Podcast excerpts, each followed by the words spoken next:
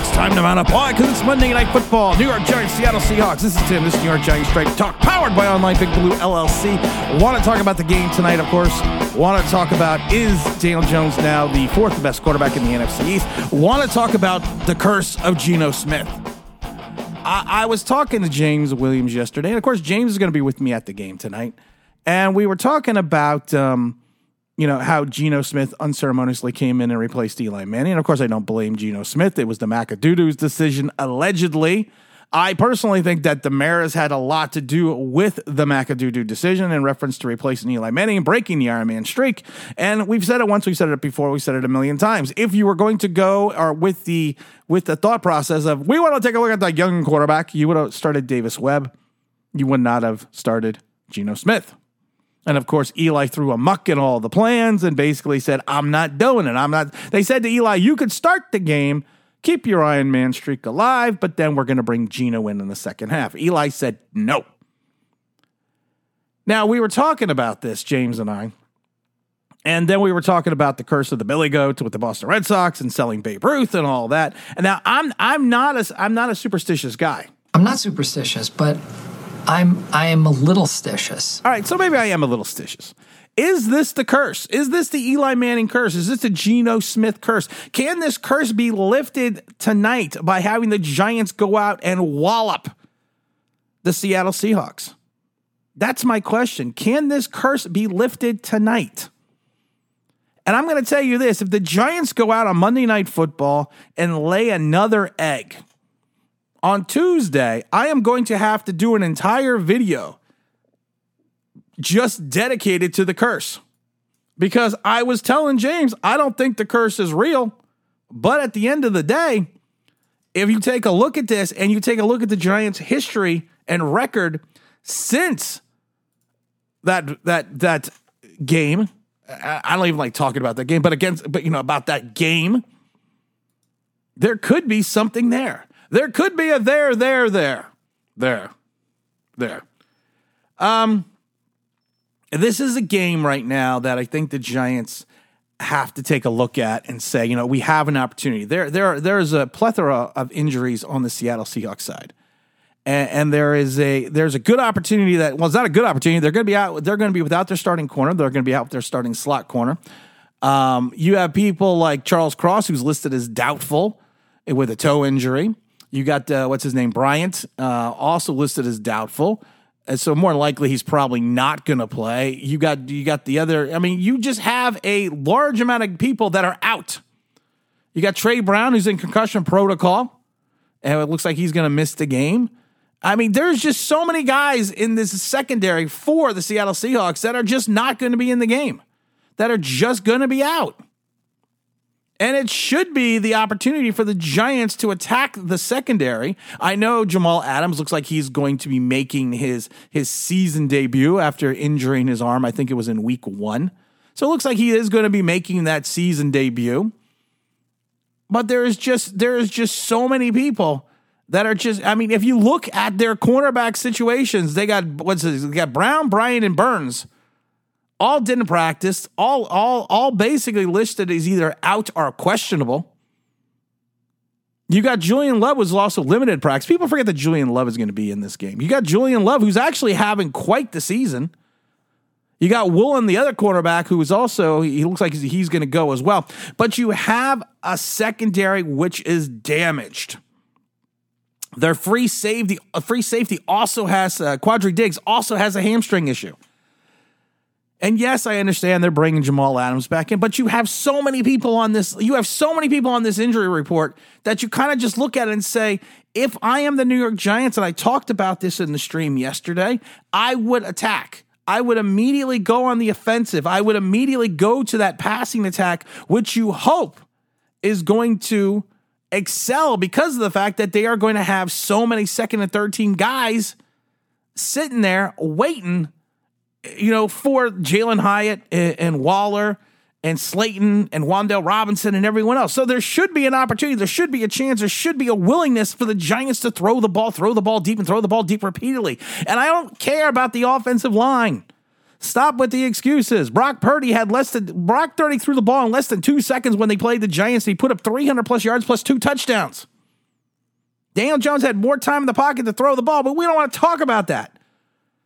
If they are getting to you with the rush, what do you do? You go to a short passing game. You go to a two-step drop and get the ball out like San Francisco does. You alter your game plan. When you have a team like Seattle who is, who is, if you take a look at it on paper, decimated in certain positions in the secondary, that is a weakness you need to exploit.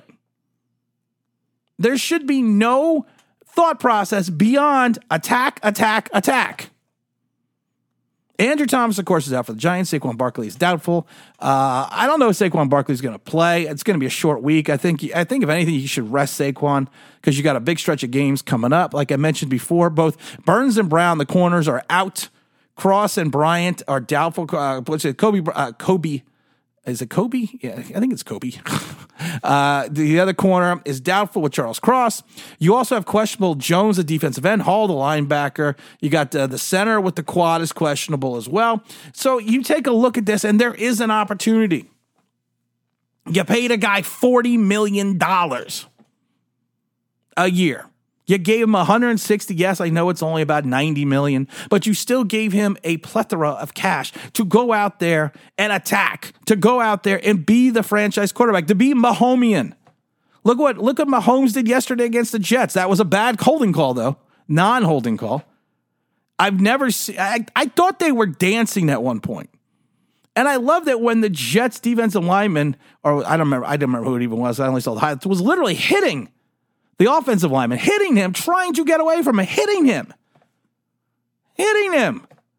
I think of Bobby Hill. That's my person. I don't know you. And he was hitting him repeatedly to get him off him. And at the end of the day, he still couldn't do it. But this is the game the Giants need to attack. You do have to be careful with Geno Smith. I know Wink is blitzed the most of anyone in the N F L and all that, but you have to be careful with Geno Smith because Geno Smith does have the ability to move in the pocket. He has pocket fluidity. He has pocket presence. He he has he has that escape ability. We've talked about it before. Daniel Jones isn't a running quarterback. He's a quarterback who can run. Geno Smith is a running quarterback. So you need to be careful with that as well. You don't want to overcommit on the rush with D- with Geno Smith because he will make you pay, especially with these wide receivers. But at the end of the day, I still think the Giants will find a way. I said twenty-eight seventeen G-Men, and I even predicted Daniel Jones will throw four touchdown passes tonight. The Daniel Jones Penny Boys will go crazy. The Twitter sphere will once again erupt. I'm actually staying off Twitter, because Twitter is so toxic. Even the people that are trying not to be toxic on Twitter are even toxic. And I, I'm just, I'm just kind of, I'm just kind of done with it. I was, I was watching the games yesterday, and I was walk, watching Dak, and I was watching Sam Howell, and I was watching uh, uh, Jalen, uh, Jalen Hyatt, Jalen Hyatt, Jalen Hurts. I was watching Jalen Hyatt too, but I'm going to watch him tonight. Um, And then I was texting back and forth with a bunch of people, and someone even asked me, they said, do you think Daniel Jones is, is where, where does he rank right now in the top of, you know, top four in the N F C East in reference to quarterbacks? Where is where, where do you think he ranks one through four? And I looked down and I said, well, I'd probably take, I'd take, I'd take Jalen Hurts one. Uh, at this point in time, I would still take Dak two. And then there was the question of Sam Howell and Daniel Jones. And I was watching the Sam Howell game and against uh, against uh, the Eagles. Yeah, I was watching the Eagle game. And I was thinking to myself, you know, you go back to the Buffalo game where he threw for four interceptions. I think it was the I think it was the Buffalo game. Yeah, it was the Buffalo game. He threw for four interceptions. But then people forget about the Bronco game where he went for almost three hundred two touchdowns. And even when he threw for four interceptions against Buffalo, he still completed sixty-five percent of his passes. Then I watched him play yesterday. I watched that comeback. It, I, it's amazing that Riverboat Ron kind of went, he kind of left the riverboat. He's decided to go to online gambling because I don't know why he didn't go. He had the momentum. Why not go for two? Yeah, he did it against the Giants and it didn't work out well. And I still send him a Christmas card every year. But You you had a guy that was hot. Sam Howell at the end of that game was hot. He threw for two ninety, one touchdown, completed seventy percent of his passes. He looks good in the pocket. It's only an early sample size. Right now, yes, he's got uh, he's completed sixty-six percent of his passage for over one thousand yards, one thousand one hundred thirty yards. He does have more interceptions than touchdowns. He's got five touchdowns and six interceptions, but four of those interceptions came in one game against Buffalo. And then I compare him to Daniel Jones, and, and the people are like, well, who would you take number three and who would you take number four? And if you take a look at the Daniel Jones body of work going on year five, and you take a look at what his ceiling can be, because I, I don't understand why people continuously talk about Daniel Jones' ceiling. His ceiling is this. Well, you're in year five. If we're st- still trying to figure out what Daniel Jones' ceiling is, I, I think that should be a red flag for a lot of people. But if I had to at the end of the day, and someone said you had to make a choice, who would you put three? Who would you put four? I would literally at this point in time put Sam Howell number three, and I would put Daniel Jones as fourth, because I think if you look at Sam Howell, potentially what he can offer, can potentially what he can do, and what he's done against the Broncos, the Bills, and the Eagles, you know, that that's not a, I'm sorry, he's thrown for nine hundred sixty, nine hundred sixty-one yards, four touchdowns, five interceptions, nine hundred yards. I'm sorry. Uh, if you take a look at what he's done, He he's he looked, and I've watched almost all his, I watched parts of the Bronco game, I watched most of the Bills game, and I watched most of the Eagles game. He's he looks like he looks the, and you know it's always framed, framed, uh, funny because looks can be deceiving. He looks the part of an N F L quarterback. And if I want to pick a quarterback that I feel probably has potentially a larger upsize and potentially can have the ability to lead a franchise for the next five years, you got to take Hal, and then you got to put Jones at number four. And it's not a slight against Jones. It's just the way it is. If someone said to me, Hyatt or Jones, and Hyatt, Hurts or Jones, I keep thinking Jalen, Hurts or Jones, I'm, I'm taking Hurts. They t- they tell me, you know, Dak or Jones, I'm taking Dak. The same thing, you know, like I said, now I had to think about it, and it wasn't an answer that came immediately, but now if they say Hal or Jones, I- I'm going to go Hal. That can change, but right now, like I said, Sam Howell looks like looks like looks the part of an N F L quarterback. Still think the Giants are going to win this one twenty-eight seventeen. I will be there with the venerable James Williams, hanging out, having a good time in the parking lot. Not getting there as early as last time, but we are going to be there early. So if you see me, say hey. And again, this is Tim. You know what to do. Don't forget to like. Don't forget to subscribe. Don't forget to ring that bell because you want to know why. That'd be awesome.